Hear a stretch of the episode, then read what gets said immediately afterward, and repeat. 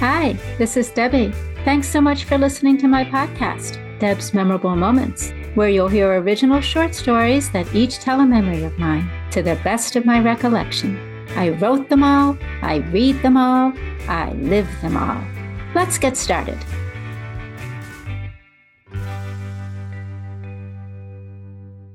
We get home from my cousin's son's wedding late Sunday afternoon. On Wednesday, my mom falls and breaks her hip. After about a week in the hospital, it's off to rehab.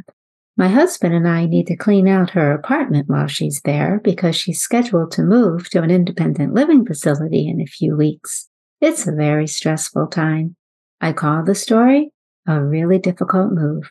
Here we go.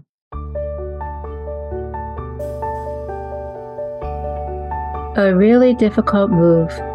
My mother broke her hip about two weeks ago and will be living in a rehab facility for the next four. She sold her condo a few weeks before that and is scheduled to move into an independent living facility five weeks from now. So if you do the math, she's coming home approximately one week before she moves. The new apartment is less than half the size of her current one, so she needs to give away, donate, or trash most of her belongings. This is a challenge under the best of circumstances, but with her living at the rehab, it's a really difficult move, especially since her Parkinson's is getting worse. The new place will provide extra services that she now needs. She can take some of her furniture with her, the rest we will sell or donate. She won't need much of her kitchenware, the facility provides meals. And the kitchen is too small to store it all anyway, so we will donate a lot of that.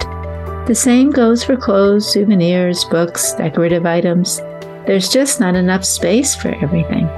The furniture and kitchen items are fairly easy to discuss with her in the rehab, but everything else, well, they're more personal and there's just so much of it.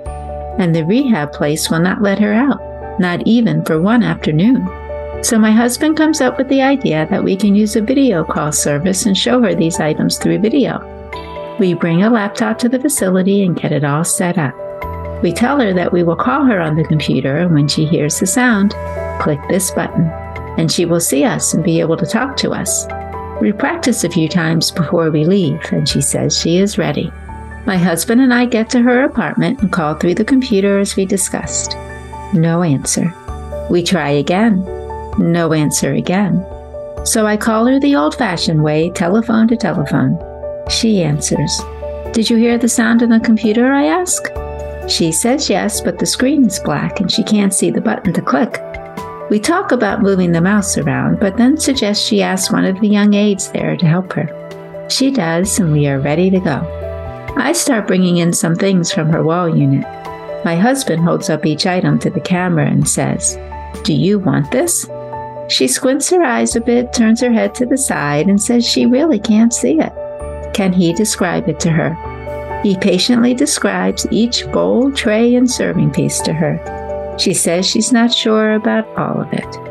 After about an hour of this, we decide it's not working. We'll just have to wait until she gets out and box up at the last minute. When we get back to the facility, we tell her that we can go through it when she gets home. She says she feels better doing it this way. Most of her furniture is gone by the time she comes home to the apartment. The kitchen is packed up too. Many of our personal items are laid out on the remaining furniture since their storage place is no longer here. Some things are just neatly organized on the floor. I warn her on our way home from the rehab that her apartment looks nothing like it did when she left it. But there's no way to really prepare her for what she will find. I feel awful as we open the door and I see the sadness in her face. I take the week off work and stay with her at the apartment so we can work on it whenever she feels up to it. My husband is there every day with us too. And somehow, miraculously, we get everything out in time. Looking back, I have no idea how we did it. We get everything out of the old place and things into the new place on schedule. But even after all the downsizing, she still needs to give away more. It's hard for her, but we get through it. And about two weeks later, the apartment looks like home. I hope you like my story. If so, please share it with family and friends. And subscribe. New stories are coming out each week on Fridays. Next week's story is called Wedding Number One. We're back to 1984. My first wedding is only a few weeks away when the unimaginable happens. Follow me on Instagram at DebsMM61. That's DebsMM as in memorable moments 61. My husband drew all the pictures. Learn more about me and how the stories are organized at my website, debsmm61.com. Before I go, I want to thank my entire family and all my friends for being so supportive during this project. Specifically, though, my husband for drawing all the pictures for my Instagram account, my children and daughter in law for encouraging me to continue writing, even though I'd never done it before, and my younger son for taking the time to teach me how to turn my stories into audio and inspiring me to find creativity I never knew I had.